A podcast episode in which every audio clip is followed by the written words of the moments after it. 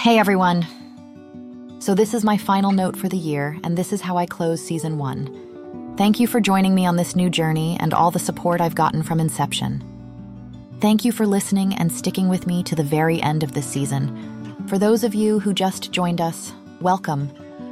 And I hope you enjoyed binging on this season. I'll be on a short break for the holidays and getting back to it in January, somewhere around the 19th. So I wish you all happy holidays, and may your New Year resolution include Kimaya's closet and all her nitty gritty.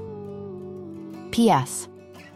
For those of you who have joined me before today, the 24th December 2023, Seducing My Husband, our very first episode, has been upgraded to a slightly longer episode.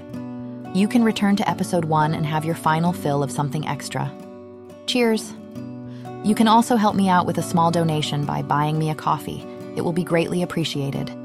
Thanks again for your support, and I hope to entertain you again in January 2024. Talk to you soon. Bye.